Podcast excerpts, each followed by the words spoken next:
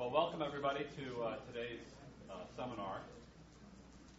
We have um, the privilege of having with us today Jesse Crane, uh, who's coming as a uh, postdoctoral fellow from the Bremen International Graduate School of Social Science in Bremen, Germany, uh, where he started last year. He uh, recently got his uh, PhD in international relations from American University, where his uh, dissertation was entitled Making War, Embodied Interactions, Meaning-Making, and the War in Iraq. And uh, on his, his uh, chair was um, Patrick Thaddeus Jackson, whom many of us know, and uh, his external member of his committee was uh, Bud Duval, whom many of us know, University of Minnesota. Um, beyond working on publications out of his dissertation, Jesse has a fourth, has a recent publication in the Journal of Men's Studies called Contesting Essentialist Theories of Patriarchal Relations. What I find most interesting in, uh, in Jesse's work is he's one of those rare people who works at the intersection of international relations theory, gender studies, sexuality, and international security.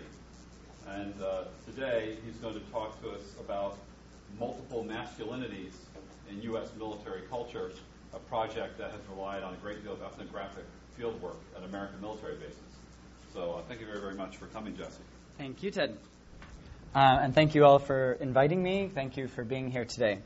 Um, what I'm going to be talking about today is the plurality and contradictions of masculine military identities in contemporary U S armed forces. Um, for those of you who may not be as familiar with the work in gender studies and men's studies, um, it's important to separate the idea of masculinity and femininity from biological sex, right? We have bodies. Bodies have genes. This is not contested. But in social interaction, our identities as masculine or feminine are not uh, products of our biology, right? They're emergent from our interactions with each other. And this has been fairly clearly established by cross-cultural anthropology, by developmental psychology, um, and by a, a growing work in gender studies and men's studies that my work is very much emergent from.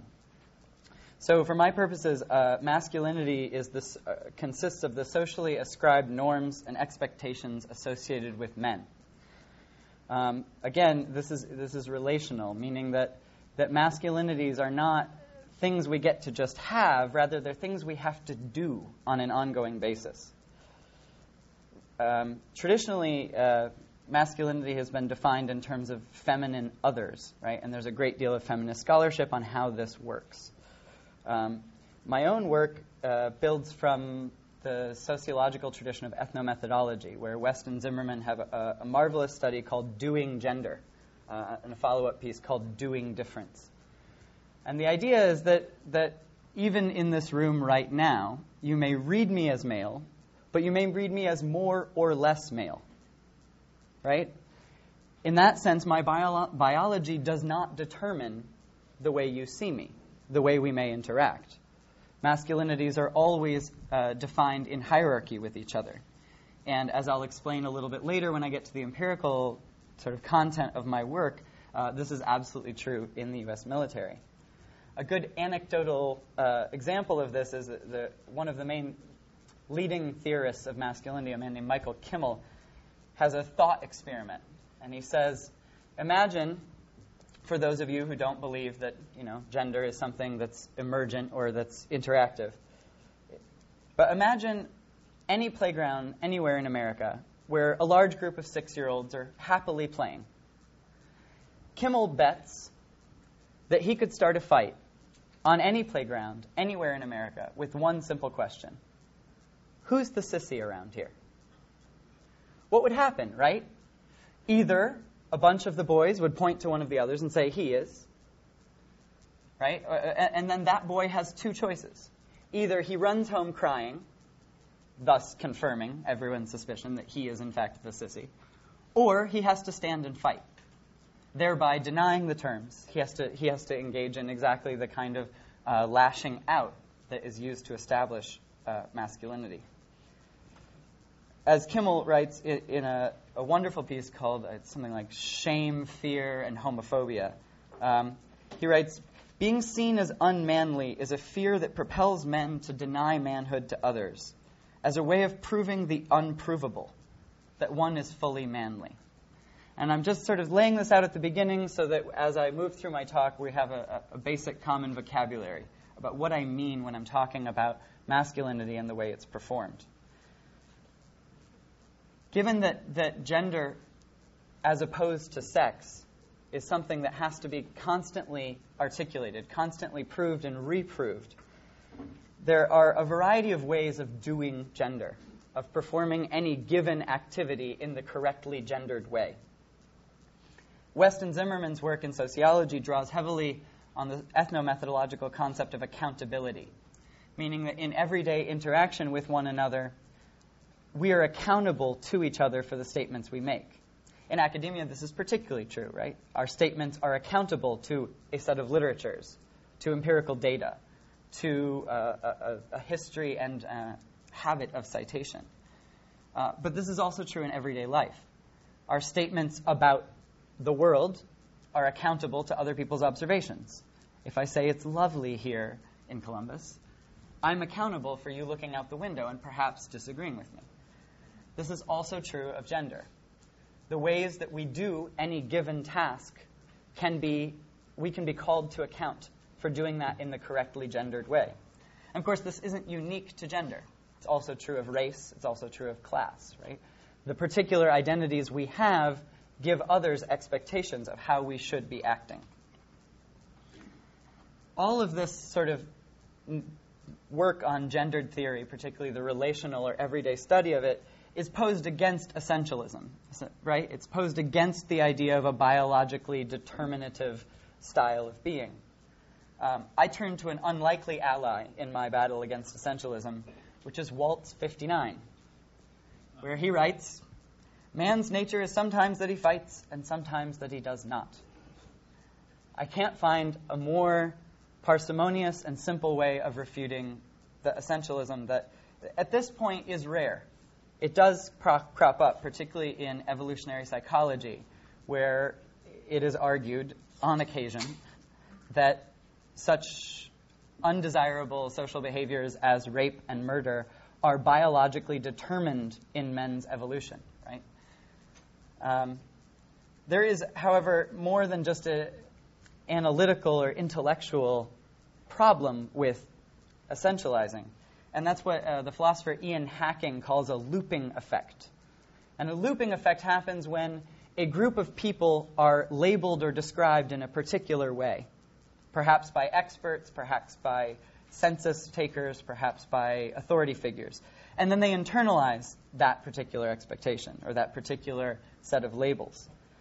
Um, a particularly awful example, and I apologize for those of you who are eating, but I'm going to have to just keep going anyway. Um, particularly nasty example of this is, is that McCaffey, in her recent work uh, called The Caveman Mystique, in which she argues that contemporary American culture has been permeated with this sort of evolutionary psychological narrative in which we are all, we being men, deep down cavemen, right? We really, in the end, just want to rape, conquer, and pillage. Her example is that there was a, a, a gang rape that occurred in New York Central Park in the early, I think it was in, in the mid nineties, early to mid nineties, and it was caught on video by a surveillance camera. One of the attackers said to his victim, "Welcome back to the caveman times." To me, this is exactly an example of what Hacking calls a looping effect, right? Certain experts say we're all cavemen. Then men use that discourse to legitimate their behavior.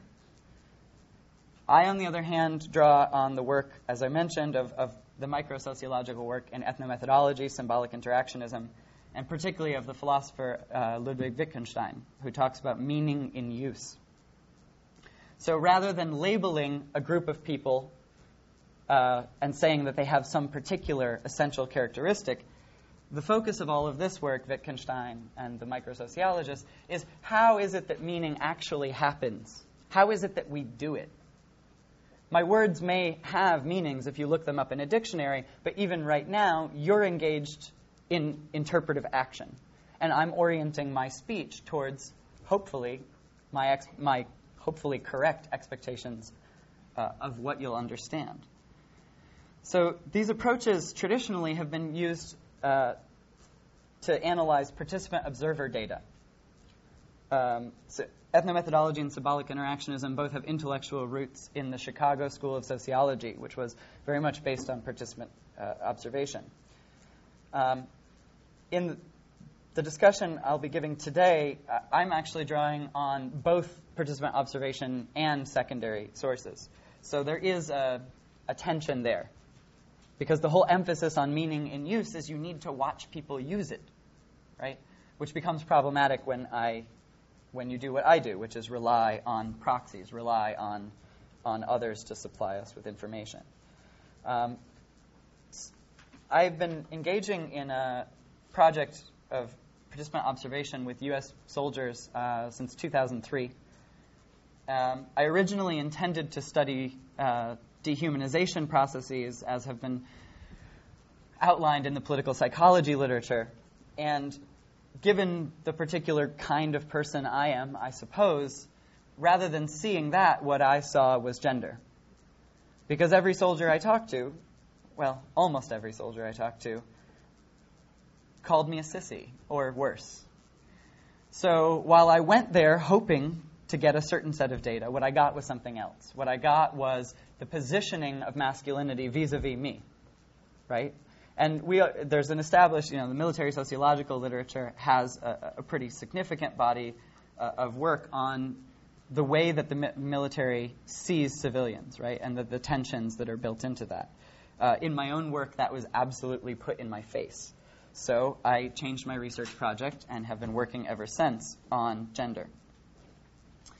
Um, I don't want to spend too much more time on methodology, but I would also highlight uh, for those who might be interested in pursuing a sort of meaning in use uh, look at the everyday. Another incredibly useful resource is the work of Bruno Latour and others in so, uh, science and technology studies. For those of you who aren't familiar with their work, what they did is basically studied laboratory scientists uh, using ethnography. So in, contra in contradiction to um, some scientific realist or, or sort of positivist claims that nature is somehow self-evident and gives of its gives meaning about itself. The work of Latour and uh, Science and Technology Studies has actually focused on the very social, uh, unpredictable, and contradictory practices of scientists and technicians, and the ways that they produce truth, facts, and that facts are outcomes of very complex assemblages. It's not that the world simply presents itself. It's rather you have to create a very specific context for the world to tell you something about itself. In particle physics, you have to, you know, the, the CERN, you have to build a multi-billion dollar, huge, massive collider in order to get a couple of bands on an X-ray finder, right? Um, so Bruno Latour and others have developed something that they call actor network theory, which looks at the arrangement of technologies, devices, and people and how meaning emerges in those networks. I would argue that actor network theory is incredibly useful for understanding the everyday activity of combat units. If you talk to soldiers, as I have, and I think probably some other people in the room have, um, it's clear that their weapons, their equipment, their communications are actors. It's not just that soldiers are, are sort of these wonderful Cartesian subjects engaged in premeditated thought. No, no, their training, their weapons, their equipment very much determined their experience of a particular interaction while in combat. I would also highlight um, a little on the weird side, but very, very inspiring for those of us interested in the interface of people, technologies, and equipment, the work of Donna Haraway, who wrote um, a lovely piece called The Cyborg Manifesto, in which she argues that technologies are both extensions of the self, but they also penetrate the self. The technologies we use change who we are. Anyone who knows a Mac person, I think, can identify with that, right? It's not just an extension of you into the world, an instrument for you to achieve goals, but it also rearranges your conception of yourself. I would argue uh, and I don't think many of my soldier uh, friends and uh, interview subjects would disagree, that, that when they are in combat, they are not simply people or not simply human animals. They're an assemblage. They have weapons, equipment, communications gear, G P S finders, right? And that that assemblage is more than just a person with stuff. It alters who they are in the world. So, all of that out of the way. Um, in, in all of these approaches, whether it's Wittgensteinian study of sort of everyday language use or the microsociology or the science and technology studies, in all of them, there's a common assumption, which is that human social identities are achieved through interaction. It's not that there is a self that comes first. It's rather that we make ourselves available to others through the ways we interact. That's absolutely um, crucial to the kind of work I do. So, masculinities. Men's studies, which is an emerging field, um, and for those of us interested in getting jobs, it's useful to note the sociology of academia is shifting as more and more universities are going from women's studies departments to gender studies departments. There's a sort of, I would, I would argue, belated realization that men, in fact, have gender too. In masculinity studies, there's a, a concept developed by the, the preeminent thinker, um, R W Connell, the concept of hegemonic masculinity, which is defined as the constellation of gender practice in a given context most aligned to the perpetuation of women's domination. This idea of hegemonic masculinity has been picked up in feminist I R. It's been applied by a number of scholars who are interested in military cultures. But I would argue it's often been imported without the sophistication of Connell's definition. Remember, it's a constellation of gendered practice in a given context. So where I would argue that, that for too long, the study of masculinity in military institutions has presumed a hegemonic, homogeneous, and single definition of masculinity. And it's against that that I'll be arguing today. Instead, I want to argue that masculinities, plural, are made meaningful in situations of controversy. They're, or at least they become visible. This is also a useful analytical thing, or a methodological point, right? Everyday lives are often difficult to find, that which we assume we don't articulate. But in moments of controversy, in, in moments in which questions arise, things become visible that wouldn't normally otherwise.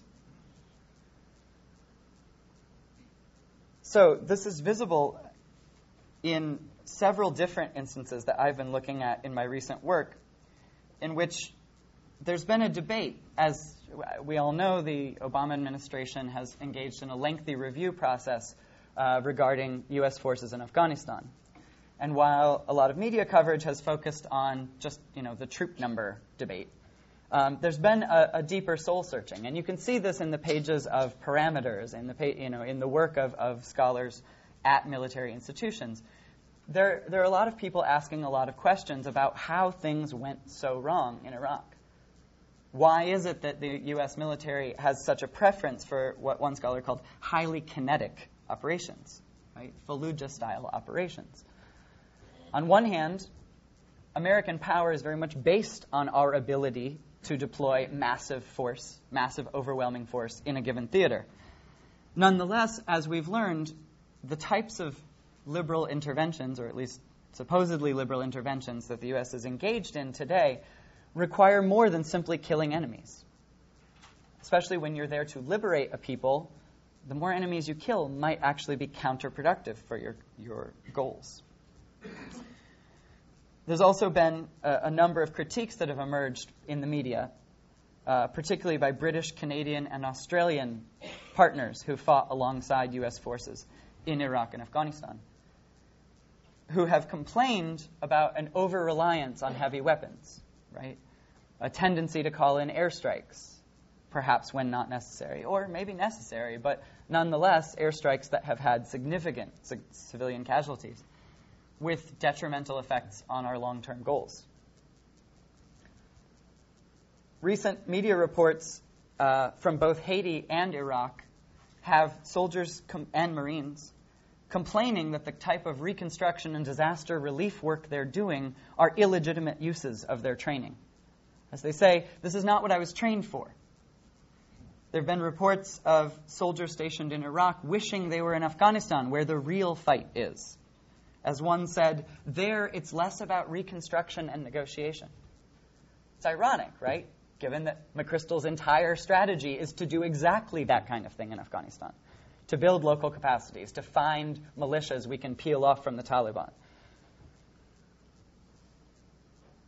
But there's an, a logic that's expressed by the soldiers who complain that their talents are being wasted, that their equipment and training are not suited to the sort of reconstruction work they're engaged in. The speed drills that are absolutely essential to contemporary American military training are very much based on a rapid reaction.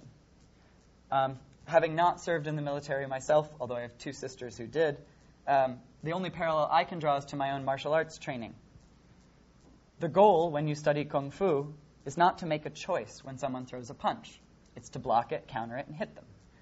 This is very much the model of contemporary U S training, which has been very much influenced by behavioral psychology. I would argue that the preference, particularly in the nineteen nineties, uh, by the Joint Chiefs of Staff and uh, certainly cons- both conservative Democrats and Republicans, to avoid a major reorientation of U S training and equipment has, I would argue, uh, it's perpetuated a, a certain image of warfare, right? As highly kinetic, as conventional, as engaging and destroying the enemy as quickly as possible. Um, I would argue that a, a chance was lost in the nineteen nineties to reorient American equipment, American training, and American tactics to the types of conflicts that I think many of us saw coming, certainly that we're engaged in today. That this was compounded by Rumsfeld's preference for a very small footprint, right? A very light number of ground forces backed up by heavy air power, I think has, has only... Uh, compounded the problem.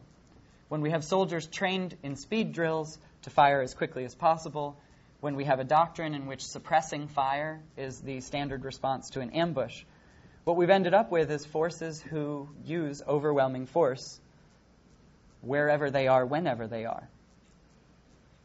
The entire doctrine of counterinsurgency, however, says that the goal is not just to respond and defeat a particular enemy at a particular time.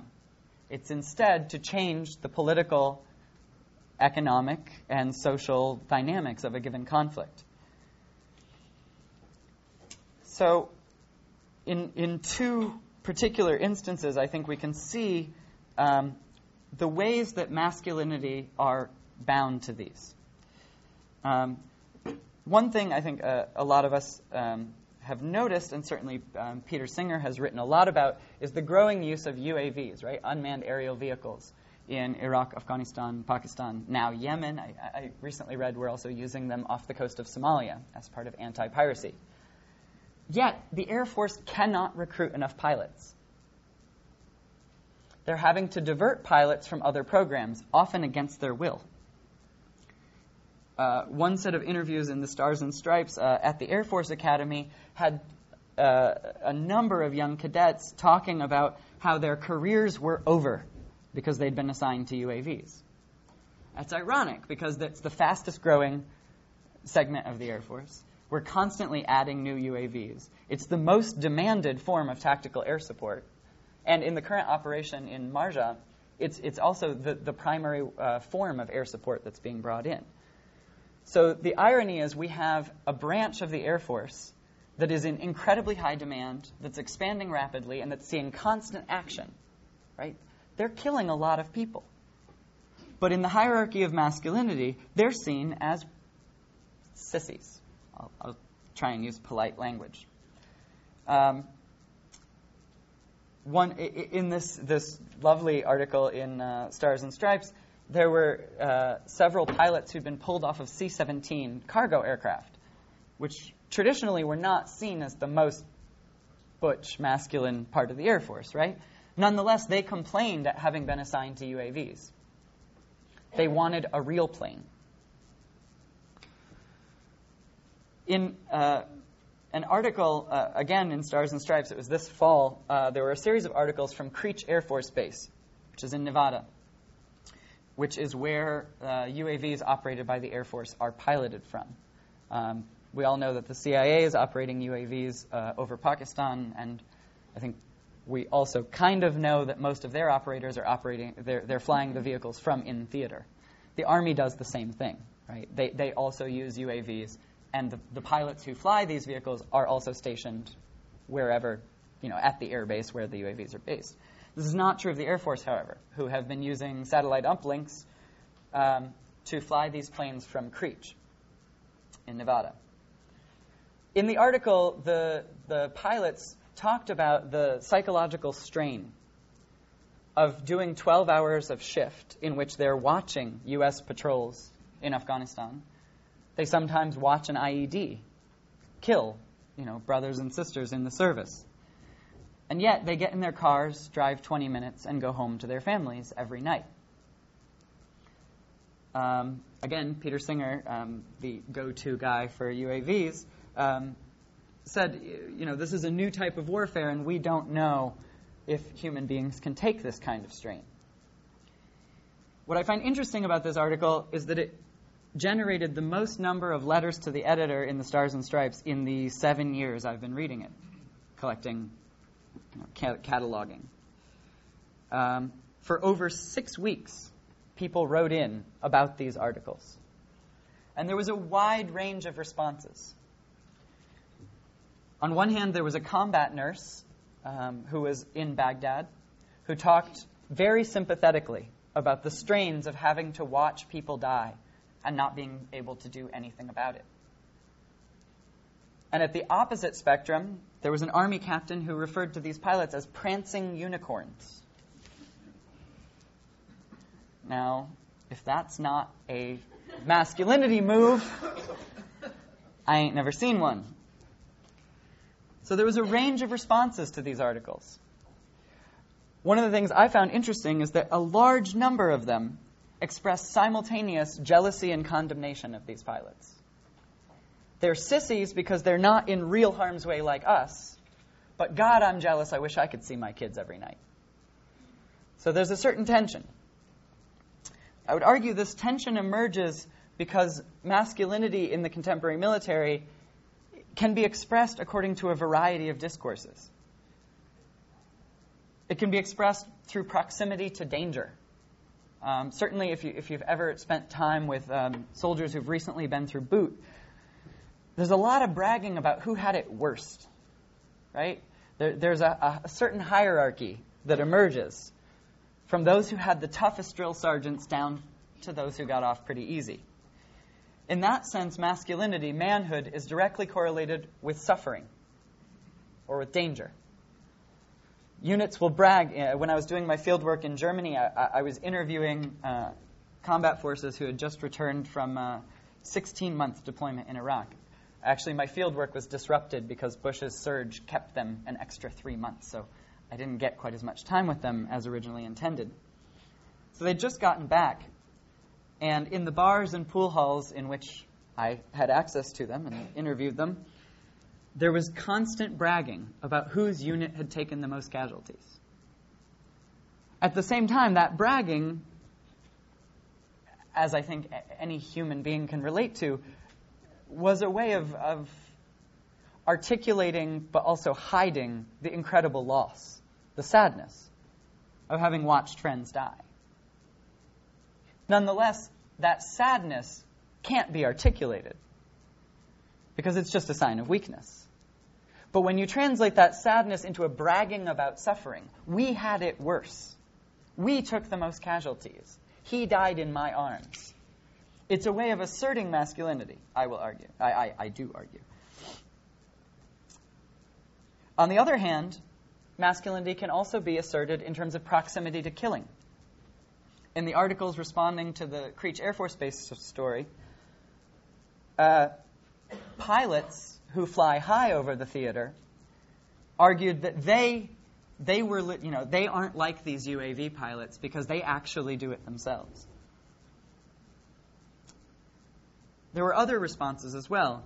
There were those who are um, perhaps impolitely called F O B Ts, forward operating base, right? Those, those who stay on the base and don't go beyond the wire, or P O Gs, persons other than grunts. Um, and some of them expressed condemnation also of the U A V pilots, because what they said is, we take mortar fire.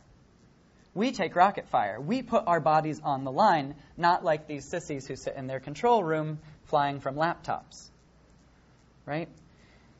So what I, I want to highlight in, in this particular instance is that there are a number of ways of associating oneself with masculinity and denigrating that of others, right? You can say, well, you're just a P O G. I actually kill people if you're a pilot of a U A V.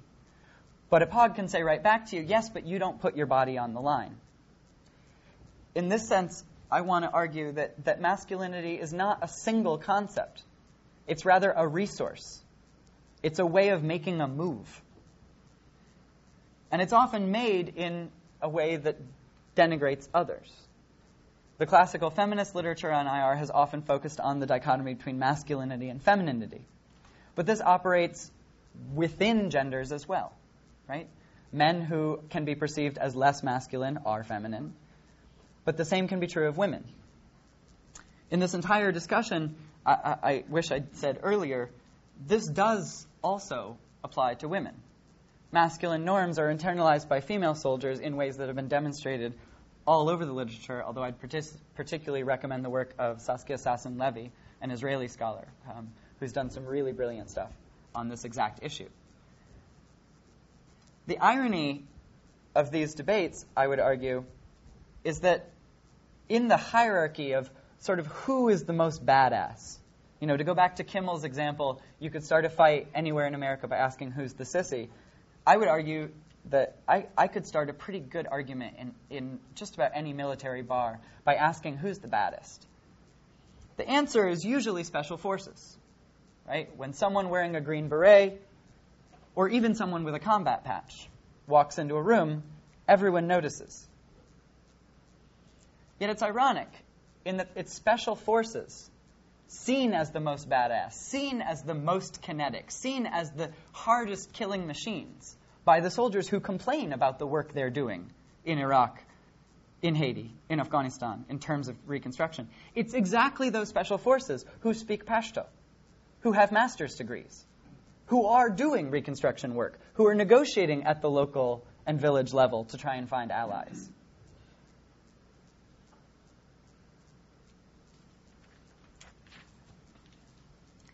I want to um, just conclude with an anecdote about why all of this might matter. A good friend of mine um, did two tours, well, one and a half tours in Iraq. His legs were blown off by an I E D. Um, but he told the story during his first deployment, in which his unit was instructed to go pick up a local sheikh and bring him in. Assuming he was hostile, they broke down his door in the middle of the night with explosive bolts, bagged him, arrested all the mams, military-age males in the compound, seized all the weapons, smashed up the place pretty good, and brought him in. Unfortunately, he was supposed to come in for a meeting with the colonel about a local reconstruction project. He was not a hostile. He was not an insurgent. Whether he remained, I don't know. But I would argue that, that while that, that's a single anecdote, it's nonetheless indicative of the importance of interpretive work, of everyday meaning-making. That the top-down hierarchical structure of the state and the modern military, Um, often described in I R literature as an instrument, right? Militaries are instruments of national power. Um, and often they're discussed as if they're plastic, as if they can be used to do anything. Rebuild an earthquake, help secure New Orleans, invade a country, rebuild a country, right?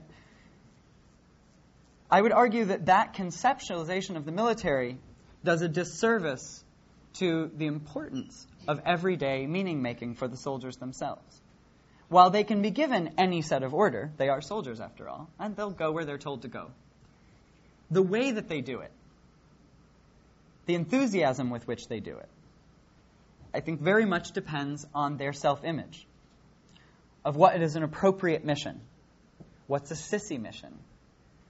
Um, in uh, an article in the New York Times, I think it was about two weeks ago, about the buildup for the assault on Marja, Marines were complaining to the New York Times reporter that the new orders from McChrystal were tying their hands. And one of them used an explicit homophobic put-down, um, which I won't say here, uh, to talk about politicians. Right? It's the politicians, bunch of sissies, not real men, who are tying our hands. They won't let us fight the way we want to fight. While McChrystal's orders restricting the use of large airstrikes and minimizing the use of heavy weapons, certainly their orders, they probably will be followed. Nonetheless, the logic of that order doesn't interface well with a, conceptual, a conceptualization or a self-image of masculinity directly tied to heavy combat. That particular, you know, th- this image that, you know, it's not a real mission, reconstruction is just for sissies, that is, however, only one articulation of masculinity. There could be many others. I have a good friend who's a military intelligence officer who's deploying to Baghdad this summer. I would argue that he, like many others in the officer corps, like many others in information systems, in intelligence, um, has a very different self-image than that of, you know, the nineteen-year-old who just wants to get some. Their image of masculinity is tied to professionalism, to efficiency, to bringing back all of their men. Then there are other conceptualizations. There's the nurse who wrote in with an incredibly empathetic, empathetic comment for these Creech Air Force Base guys, emphasizing, and, and the nurse was saying that he and his unit had debriefs every night to try and process what they'd been through, and that they'd set up a special support group before they went back to civilian medical work to try and deal with the effects of P T S D. There are a variety of ways to be a man. There are a variety of ways of being a man in the military right now. And that's my point. Thank you very much.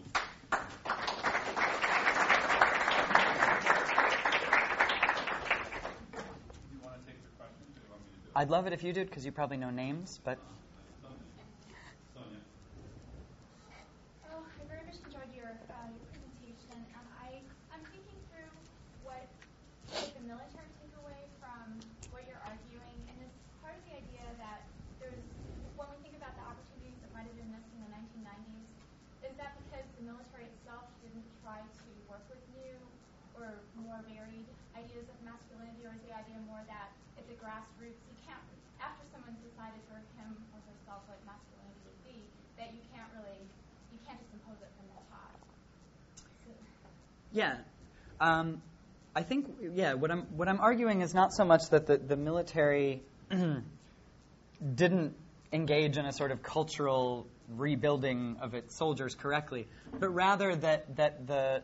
the dominant image of the military, you know, certainly that's present in popular culture and war films, fed into a strategic outlook that emphasized heavy, high-technology weapons, right? That that that while the the average the average soldier entering the service has a certain image before they get there of what the mili- of what military life is, of what it means to be a real soldier.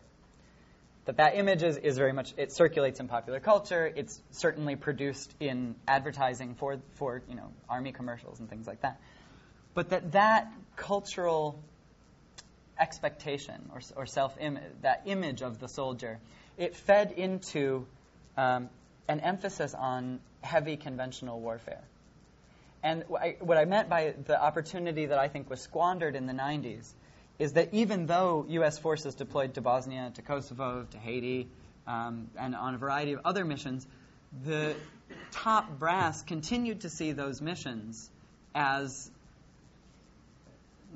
improper, as, as not really a good use of what they're doing, and continued to spend most of their budget, certainly in their training procedures, emphasized, you know, rapid conventional warfare. And so I guess that's what I mean, in that when we have a dominant cultural narrative in the United States about what it means to be a soldier. And when that meets or meshes well with our procurement and training procedures, what we miss, I think, is the, the complexity of modern warfare. And uh, I don't think that it's totally determinative, and I, I don't, um, meaning it, uh, U S popular cultural imaginary of the military. I, I don't think that that can't be overcome. But when a soldier comes in expecting to do fighting, to be badass, and all of their training is based on speed reflex drills, you know, highly kinetic operations, and when their brass themselves resists, resist, uh, you know, efforts to use military forces for operations other than high-intensity conflict. What, what we get is a situation where the culture, the doctrine, and the procurement all line up pretty well. And I think that that's what I mean was missed.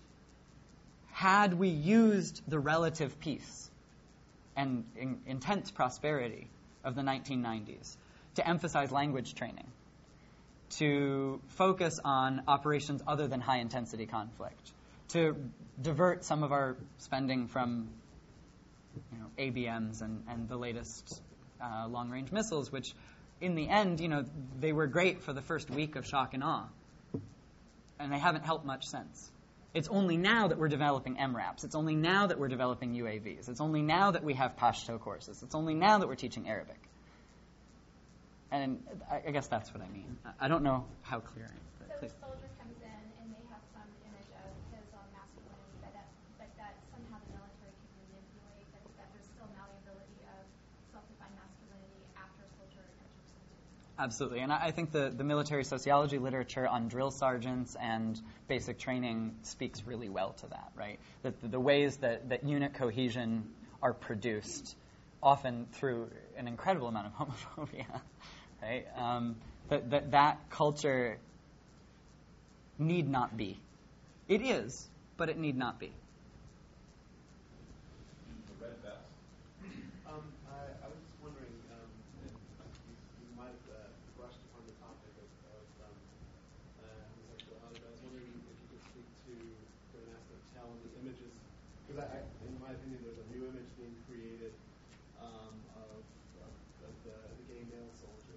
Um, it's also out there, it's often associated with the of the translator, right? The Arabic translator that's being, you know, right. expelled from the military in, in our time of need or something. So could you talk about it? Yeah, absolutely. And um, this is certainly a debate that's that's going on, or a discussion that's going on absolutely right now. Um, I have a friend who teaches at N D U, and it's absolutely what it's coming. We all know it's coming. Um, there are certainly forces resisting it. Nonetheless, it will come. Um, I guess from my perspective, uh, and certainly from the, the, the literature in men's studies, homophobia often has less to do with who you sleep with than how you perform your gender. Right? It, in my own experience, I, I've been consistently taken for a queer and a sissy, regardless of the fact that I'm married, right, to a woman. But that doesn't matter. Because it's not about who I share a bed with. It's about how I perform, how I dress, right? And since I've been living in Europe, my pants have been getting tighter, and my own little brother is insistent that it's time for me to come out. No, I just, I just live in Europe. When I wear big jeans, I look silly, right? So in that sense, from my perspective, homophobia has a regulatory function. To be Foucauldian for a second, it's about disciplining. And in that sense, I think that the American military will probably be able to integrate homosexual soldiers without challenging this culture of sort of hypermasculine and homophobia. The trick will just be for soldiers to do what women have done, which is, for homosexual soldiers rather, to do what women have done, which is to demonstrate that they're just as butch as anybody else. Um, now, I... I, I, I I do think that there will be a significant level of, of um, controversy as, as this happens. Um, the other militaries that have integrated fully, you know, Israel, Australia, Canada, um, have a, a key variable difference from the makeup of our armed forces. Um, and certainly in the, in the pages of Stars and Stripes, this comes out, and that's the presence of Christian fundamentalism at every level. from the Air Force Academy where soldiers have been beaten for refusing to, or, or cadets rather, uh, have been beaten for refusing to take place in prayer circles, all the way down to unit level, you know, Jesus, give us a circle of protection, guard us on this thing as we go out on this mission.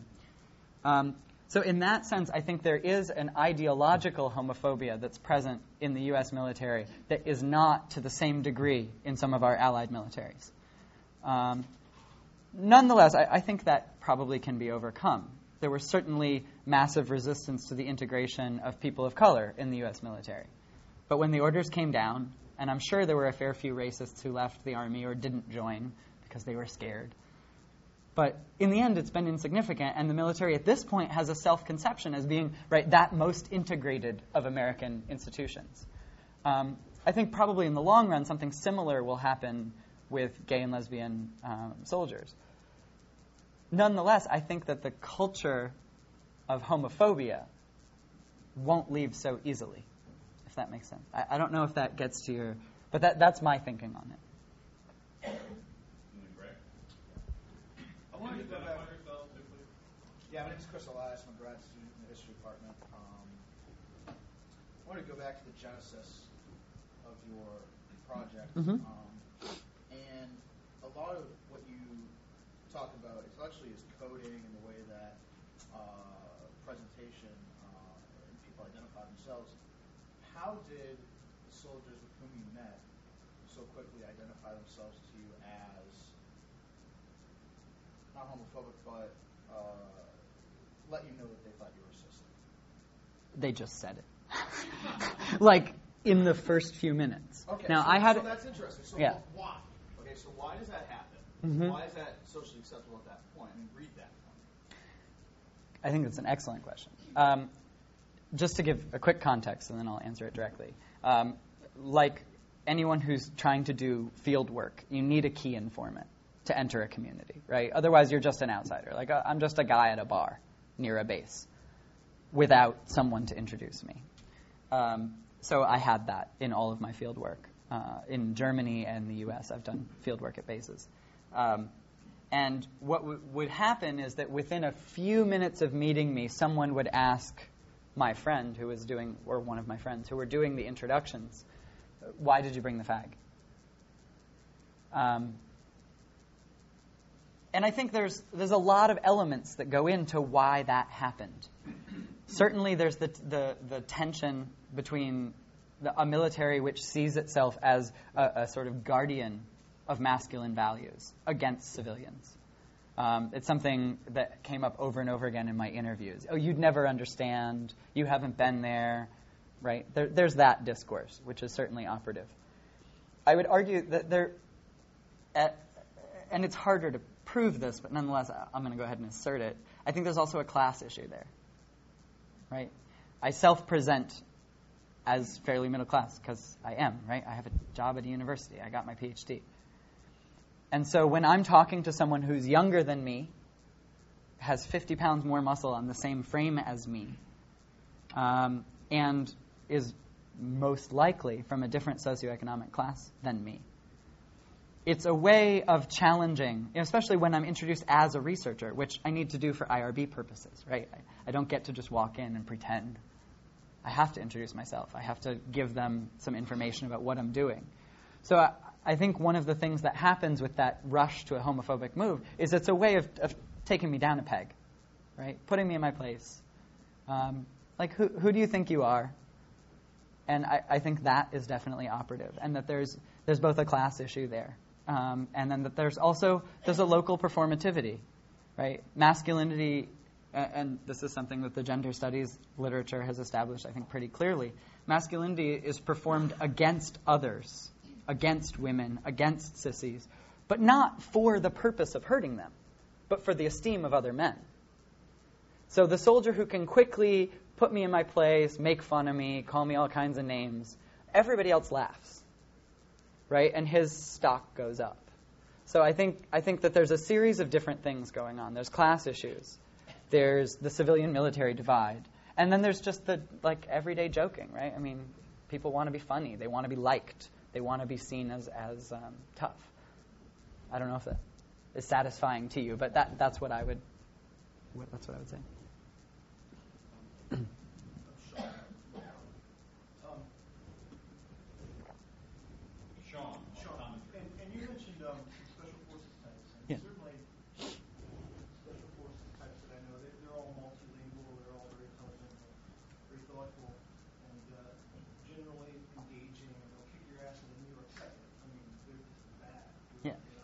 For sure. But they come across as very polished as well. Um, so I'm a bit confused as to what you're trying to get to. Mm. Are you looking for a reconfiguration of U S forces so we have fewer combat units? So that our, the combat units that we put into a situation can perform some of these other types of non-grunt type mm. missions? Because if you walk into an ambush, there really is only one solution.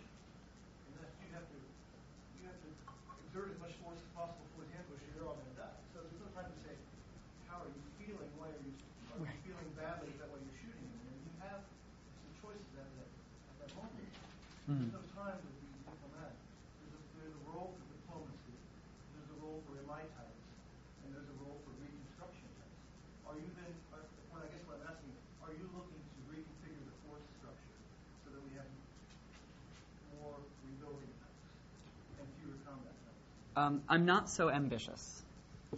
What I, the reason I, I started this project is that I wanted to point to attention, which is that we have a change in strategy from the top down. That I, I guess what I'm trying to say is, is that that strategy is going to have to interface with this everyday culture. That as because what you said is, you know, you walk into an ambush and there's only one solution, massive re- retaliation. But it's exactly that style of training and tactics, which is why Blackwater killed seventeen people for no reason in the middle of a market square, right? They thought, you know, a car backfired. We still don't know exactly why it started. A car backfired, something came too close. But that event turned the tide in the insurgency. So my ambition, I, I, I'm not really sure what I would tell the military if I got to sit down with a group of generals. Um, I, I haven't taken that on. But what I do want to signal is that there's a tension when you are trying to change your strategy. When you're saying we need to shoot less, talk more. When you're saying we need to call in less airstrikes.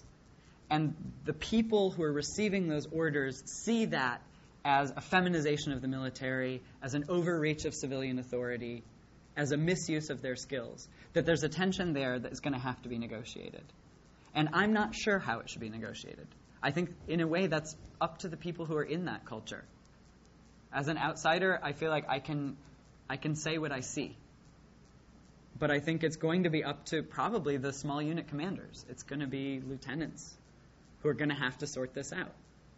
All right, guys, you know, we don't get to open up with the forty millimeter grenade launchers every time we take a hit in town. They're the ones who are going to have to negotiate that with soldiers who see that as an unfair restriction. I, I, that's probably not satisfying to you. Um, I think probably that happens. I think probably it's good military tactics to not open up every time. Right.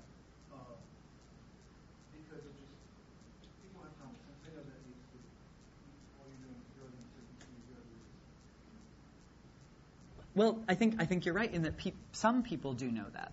But then what I'm trying to signal is that there's a lot of other folks who are hearing that from above and saying no.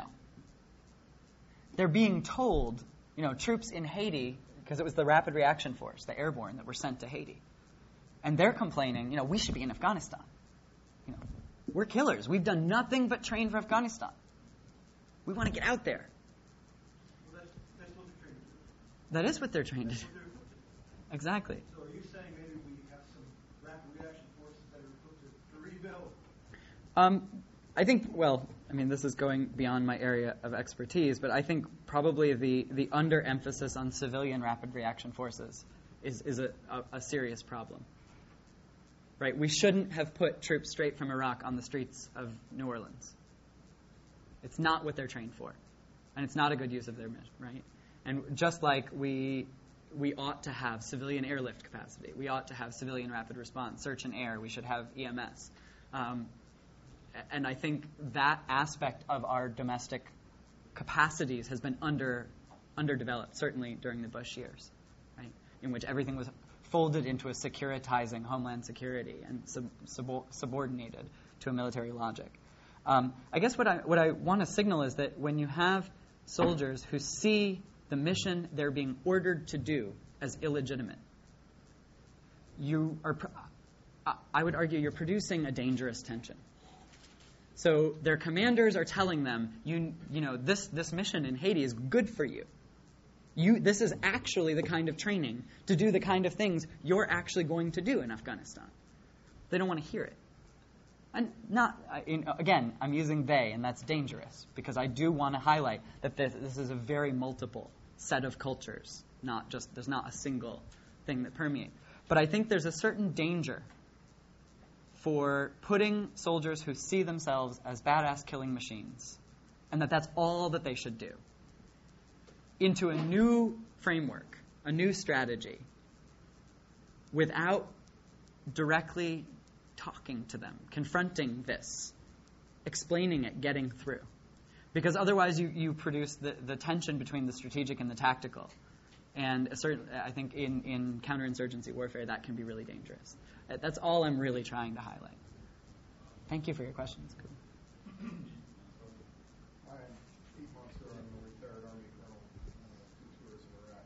Nice to meet you. I, I think you misread the nineteen nineties. Okay. Um, the issue wasn't that the military thought the missions in Bosnia, Kosovo, Haiti, and Somalia were inappropriate. What the senior leaders felt was that if you can train a soldier to the what they considered the hardest level of war, which is knock down, drag out, right, conventional war, you know, the kind of carnivores hmm. engage in, as opposed to herbivores, which is everyone else in the military who doesn't. Right. Then, uh, which I'm sure you've run into those terms. For sure. Uh, then you can ramp down the soldiers' uh, capabilities accordingly. And it, it's what G- General George Decker, the Army Chief of Staff, said in nineteen sixty-two in relation to Vietnam: any good soldier can handle guerrillas. Right. And what we found after, in the wars of nine eleven, is that's not the case. That the, the kind of training and doctrine you need for the counterinsurgency wars we're engaged in is fundamentally different. Right.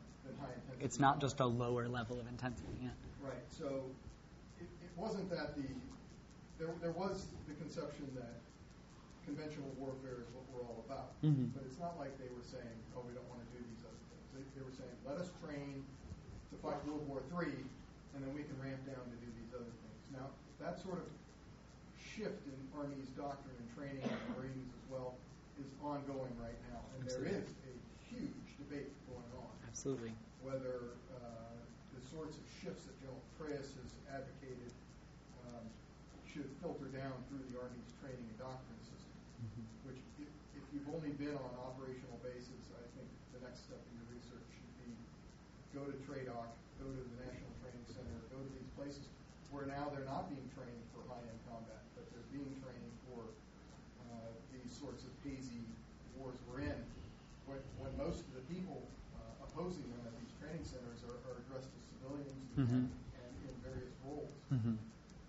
So that sort of shift in trying to take the enlisted soldier, the, off, the junior officers, and, and put them into these situations where they have to make uh, very determinate decisions on whether to fire or not, that, that is ongoing in the military. Exactly. It, it is a, a significant debate, and, and it's for a good reason. Because if we end up in a conventional war in Korea or uh, Iran or who knows where, Georgia, that would be the country, not the state. Right. Um, so how do you get a group of, of young soldiers to close with and destroy the enemy?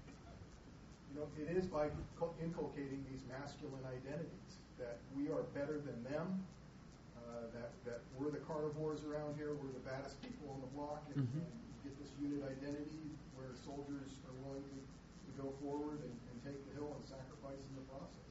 You don't do it, really, in, in any other manner. At least I haven't figured it out. Hmm. So, I mean, if you figure it out, let, let us know. So anyway, No, I, I really appreciate your comment. Um, I, I think it, your characterization of my characterization is fair uh, from the nineties. And uh, I mean, I'd like to talk to you later, if that's all right.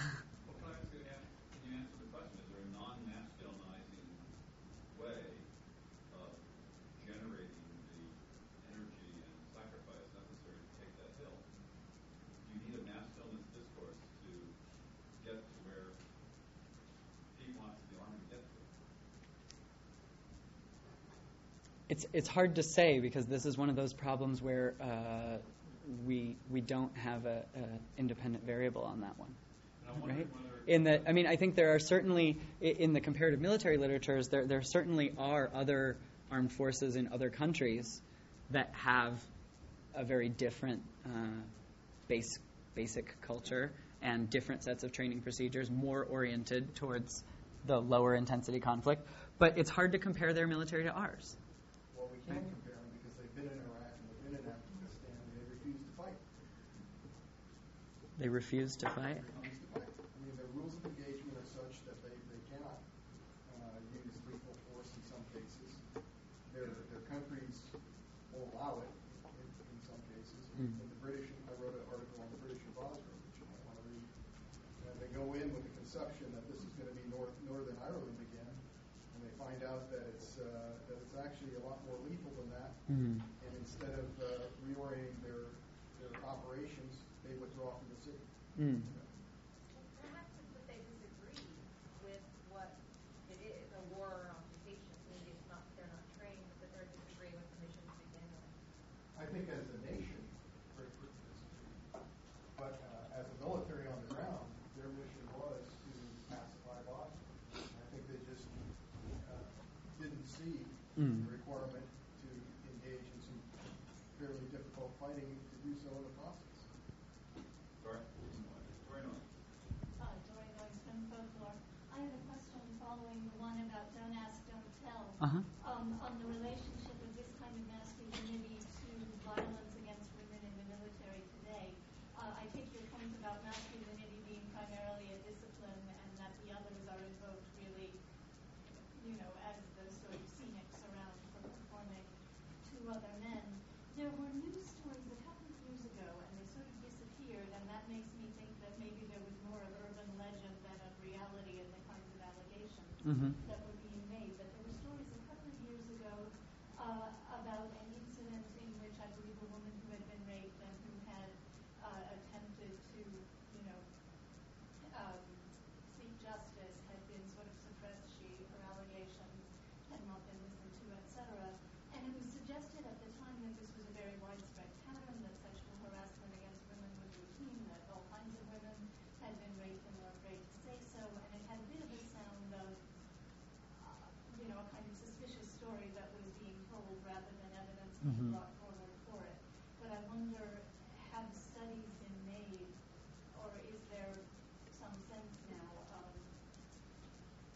actual sexual violence in the military now, uh, whether it is, if it happens, it's possible to complain and have it dealt with, and how that plays into keeping masculine ethos? Mm. Um, there are certainly lots of studies. Um, the, the Pentagon itself does lots of studies on this exact issue. Um, although I think, like the Pentagon-sponsored studies on P T S D, yeah. there's you know, independent researchers find something else. So it could be that, that right, the, the particular context in which a survey instrument is, you know, the, the units I was interviewing with um, were given their P T S D forms before they were allowed to go see their family, right? And, and they knew if they checked the box, yes, I have nightmares, they weren't going to get to see their families, so they said, no, they don't. Um, I, I, I, would, I would guess that something similar is operative. Um, there's certainly lots and lots of anecdotal stories of sexual violence in the military, um, both in deployment and non-deployment. Um, at the military academies themselves, there's ongoing struggle. You know, the Air Force Academy has had to do a major investigation recently, um, given uh, reports of widespread sexual assault and harassment. Um, and in terms of your question about um, whether whether that is somehow tied to the masculine ethos. I, I think that there is often a performative dimension to sexual assault. Um, again, that, that would be drawing not so much on the military sociology literature as the wider literature on sexual violence in America. Um, and I certainly anecdotally have heard a number of stories from women of being sexually assaulted. Um, we also know that that, was, that happened uh, extensively with contractors. Right? There's the, the two women who um, were suing in, in federal court because the contracts they had with K B R prevented them from seeking legal redress either in Iraq or U S And the court ended up having to say, sorry, your contract. But they, you know, one woman had been raped, and then when she tried to complain, locked in a cooler.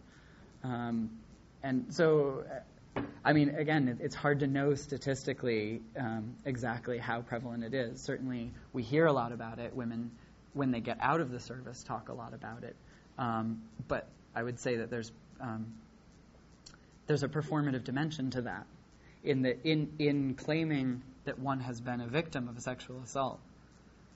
You're ceding that performative masculine, even as a woman, right? The, to maintain that masculinized identity vis-a-vis your your coworkers or the people in your unit, but to to to uh, to allow everyone to know that that has happened. Um, Probably has both career implica- possible career implications, but more important, it has local implications for your relationships with people around you. Um, so, um, I'm Kayla, and I'm a sociology student. And um, you said that the places you had access to the soldiers were in bars and places like that. Um, so when you were interviewing them, I was wondering, were there other people that could hear what the respondents had to say? And if so, um, do you think that that affected their responses, as opposed to if, you know, somehow you were able to do an anonymous interview like the bogus pipeline, you know, right. pretend that they're hooked up to a lie detector, and would they say something different? Right. Um, and then I was also wondering what the racial makeup of your sample was. Um, well, to answer the first question first, um, yeah, it was often social spaces that were easiest to approach people um, via a key informant. But I used snowballing beyond that, so I did both group interviews, meaning like listening to people, talking to them, asking them questions, um, trying as much as possible not to radically transform the environment, although we all know that's impossible doing field work, right? The researcher always affects uh, the scene. Um, but from those contacts, I would then pursue individual interviews uh, when possible in other times and places. Um, So yes, absolutely, the the presence being in a social space affected things. Um, in groups, I was much more likely to be made fun of and called names. One-on-one, people told me about nightmares and cried and talked about drug addictions. Especially, I, I did spend some time with wounded soldiers, um, and in front of each other, it was a lot of, you know, keeping up appearances. But one-on-one, it was pretty clear these guys were falling apart. Um, and, you know, I think there's there's an incredible transformation of self-image that happens when you see yourself as a young, you know, some of these guys are like nineteen. Um, you know, and they were badass. You know, they could do so many push-ups. They could, they could hit things at one hundred meters with a little teeny bullet. They were badass. And then they got their leg blown off, or they took internal organ damage, and now their mom has to take care of them. And the complete collapse of that, you know, hyper-masculine identity down to being a patient, a dependent. Um, and also the, the rootedness of that identity in the body, right? As the body deteriorates, um, especially in a culture where, where, you know, visible physical performance is at such a premium. Um, that was the kind of thing that only happened in one-on-one interviews. No one talked about that stuff in groups. Um, and apparently, although I don't know, I wasn't a part of their counseling groups, but there, there's something called the Wounded Warriors Reserve. Um, and they have counseling groups for wounded soldiers. Apparently, even in their counseling groups, they had a hard time talking about it, although I didn't directly participate because that's confidential. Um, so absolutely, the presence and setting of any field work absolutely modifies what's going on. There's no question about that. Um, nonetheless, I, I think there is something valuable about watching sort of social performativity in in um, in different spaces. Um, and in terms of the racial makeup of the soldiers I was working with, it was, like most units, incredibly diverse. Um, so the dominant, I mean, I don't have percentages on me, but, you know, it was the dominant populations were rural whites and people of color from big cities, right? And that there, there's certainly a cultural a set of cultural divides there. Um, nonetheless, you know, they get on pretty good, especially if they've been through a tour or two together. Um, and that, I think, uh, that absolutely affected different environments as well in terms of my, my sample. Um, or, or not not environments, but it, it affected what I heard in that, you know, uh, approaching a group of all-black soldiers with a white key informant doesn't get me the same access as that key informant gets me in a mixed group, if that makes sense.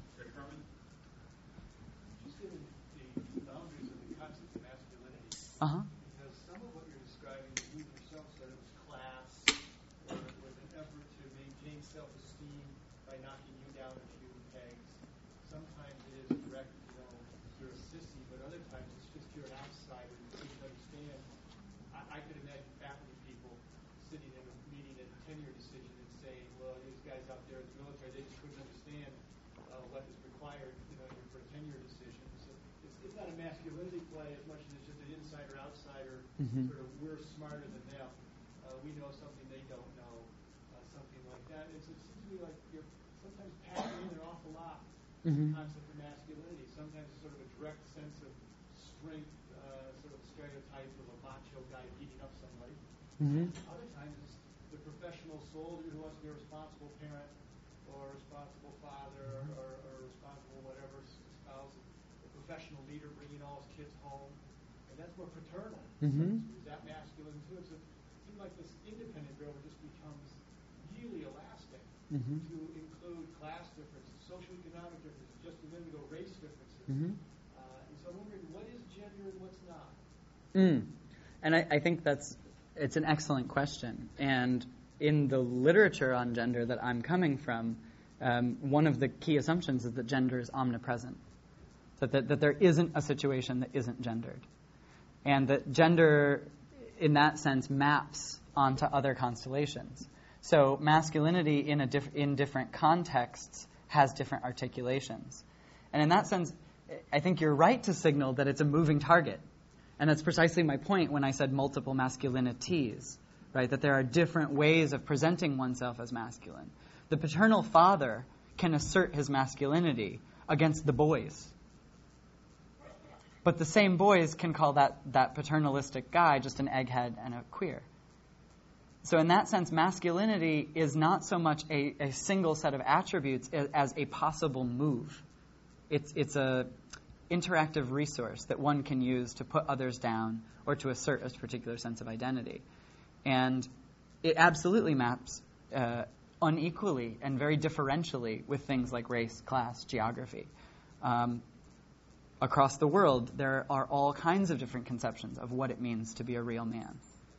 Um, across time, there have been very different conceptions of what it means to be a real man. Um, and so I, I think it's a fair point to say, you know, that I'm being loosey-goosey with the concept, because what I'm trying to, trying to highlight against the I R feminist literature that has tended to posit masculinity as a single sort of Rambo, hyper-masculine killing machine. I'm trying to say, no, no, no, there's other conceptualizations of masculinity that are in use right now, that, and that you can see them in use. Um, and, yeah, it, just to go back and say that one point one more time, that masculinity is a resource. It's, it's, a, it's a way of asserting oneself in a particular context, and it therefore can be used differently by different actors in different social spaces. But it, nonetheless, it retains, uh, it, it does retain a certain meaning across because of the social power of the masculine-feminine divide, or the, the tough guy sissy divide. Um, is your contention then that this is uh, fundamentally different in the military part of our society than in the civilian part, or just sort of quantitatively different? In other words, how much of what you described, I could imagine, uh, sort of reflecting the social system more broadly in the United States. And I'm quite confident that there are plenty of truck drivers out there on the highway right now who consider everyone in this room a sissy. Absolutely. Everyone went to college uh, a sissy, uh, and so on and so on. And we can all understand these social dynamics uh, in the United States more broadly.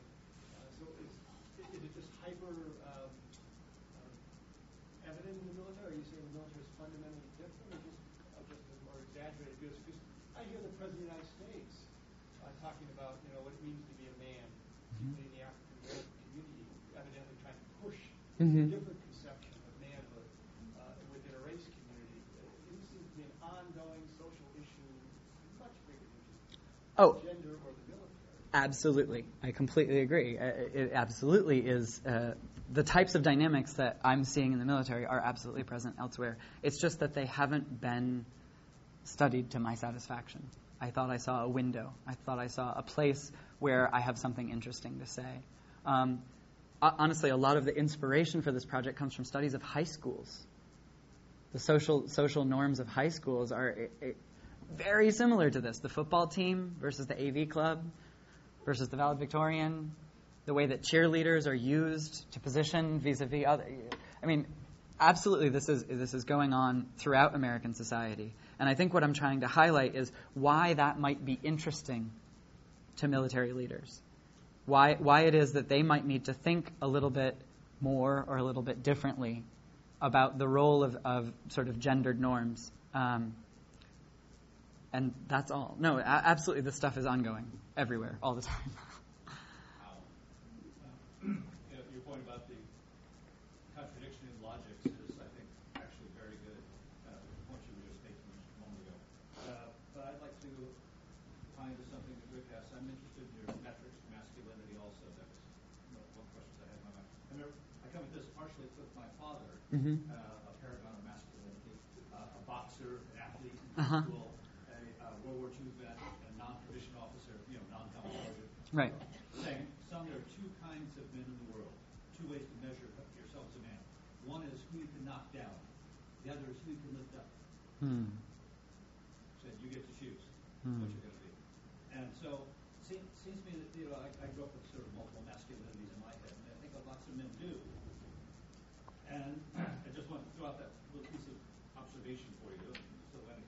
But then I want to relate it to, to some degree to the different services, because you talk about soldiers, and you mm-hmm. sort of include airmen within the soldiers. I'm not sure a lot of soldiers in the Army would include airmen. No, I'm sure they wouldn't. Hierarchy among, you know, masculinities among the services. And the, and the hyper, yeah, that's right. And the hyper-masculine, the most carnivorous of all, sure. when they're finding out of the Marines. Right. You didn't say Marines as opposed to soldiers, that are to incorporate Marines immediately within. Mm. But the Marine Corps' definition of masculinity or sens- sensibility about masculinity is uh, indeed very physical, but not necessarily connected with high-tech kinetic weaponry. Mm-hmm. The whole idea is that every Marine is a rifleman. Right. Uh, every Marine can, you know, slip your throat, you know, or break you with bare hand, sort of thing. Right. Right. They're all trained to operate without any other weapons. Right. Every day, and that every Marine, no matter how t- high-tech the position, is somebody who can become physical right away. And the Marine Corps is most resistant to having women in the Marine Corps, most resistant to uh, gays and uh, having gays, gay Marines. Yeah. Uh, openly and so on. Um, how do you see the Marines in relation to the rest of the military, if you put them differentially at all? Yeah, uh, I think it's an excellent point. And the slippage comes because my field work was all with the U S Army, whereas some of the other stuff I've been looking at is across services. So that's where there's a certain imprecision in my my articulations. Um, and, I mean, if you ever want to start a fight, right, at a veterans meeting, you could do the, play the game that, that Kimmel talks about with the six-year-old. You just ask, well, wh- which service is the biggest sissies, right? And you'd get uh, an interesting bunch of assertions. Um, and I would say absolutely the, in, the institutional cultures of the Navy and Air Force do. There are marked differences between those and, and the, the land warfare groups. Um, nonetheless, and I guess I, I want to be pretty careful about this, but nonetheless, I think that there is, um, there are images of what it means to be at war and to be a man at war that cross these. And they cross, I would argue, because of popular cultural imaginaries, the kinds of stuff we consume as boys, the games we play. The, I mean, I, I'm a bit old, but the, the role of video games in this is, I think, going to prove fascinating in the next ten to twenty years. Even the fact that the, um, the crew-served gun, the crew gun, the robot gun, has a PlayStation three controller, because they found that soldiers had a, they, you know, the guys who designed it were older and they had Atari paddles, and they switched it to a P S three controller because, you know, anyone under twenty-five can do that. Um, so I think in, in video games, in movies, in advertisements, in the sort of stories we tell about what it means to go to war, there are certain images that circulate. Um, and I, I think those... An image of a few good men that's not going to be behind PlayStation three uh, apparatus. I don't see that changing anytime soon. Yeah, no. They are going to be holdouts. They're going to be the self-pronounced cavemen. Yeah, right.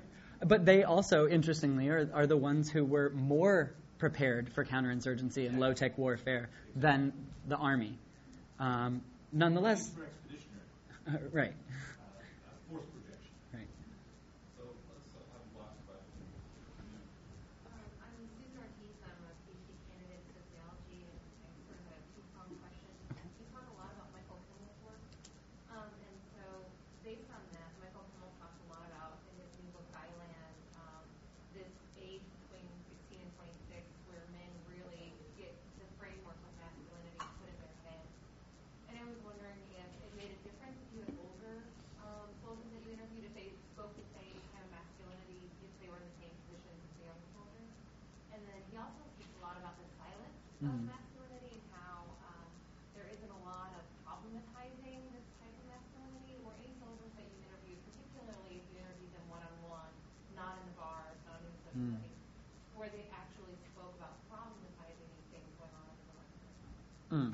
Um, great questions. Yes, there's certainly an age divide, although whether that's because of the generational imprint, right, that the idea that the, you know, wh- where and what is going on in your life during adolescence has long-term consequences. Um, I'm not sure whether it's that or whether it's also just the local positioning within a particular setting. So you have older, older, you know, N C Os talking about, oh, the young guys. The young guys, they just want to get to Afghanistan. The young guys, they just want to get to fighting. And in a way, that's also, that's a move, right? It's a way of shutting them up and asserting, well, no, I'm the adult here. I know what's really going on, and I know that what we're doing in Haiti is important, or in Iraq is important. Um, so there's absolutely age differences. And the the... eighteen to twenty-two-year-olds were the ones who tended to be most vociferous in denouncing me, denouncing civilians, denouncing politicians, denouncing really anything that wasn't special forces and being badass. Um, whereas older soldiers, I think there was a, a more of a complex mix. You know, once once someone has had a child, um, and a lot of soldiers have children very, very young, of course, right? We know this from the demographics of the military. Nonetheless, I think I think there is there are shifts in self-conception that come, right? Straight out of basic training, you have one particular self-image. Once you've been in a while, you have a couple of kids you want to get back to, or you move up in the ranks, so you have soldiers under you who you want to protect. I think it's easier for soldiers to shift out of the sort of let's go get it, hyper-masculine, you know, whatever, and shift to a more paternal, a more sort of emphasis on rationality, on um, adulthood, on efficiency. And um, I think that, that comes with age, it comes with parenthood, and it comes with um, responsibility for other soldiers. Um, and in terms of the explicit problematization, the only folks who ever actually directly talked about their masculinity were wounded. And I heard it from everyone, women and men. That, you know, like as one woman said, uh, you know, I used to pee in a bottle on helicopters.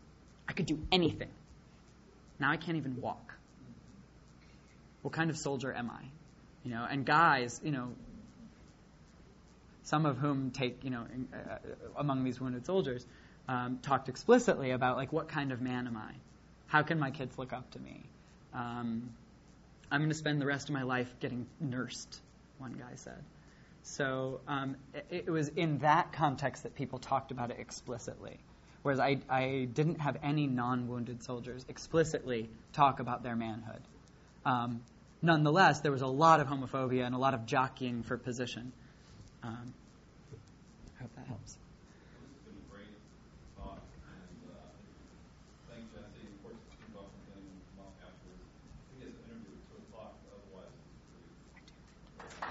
Thank you.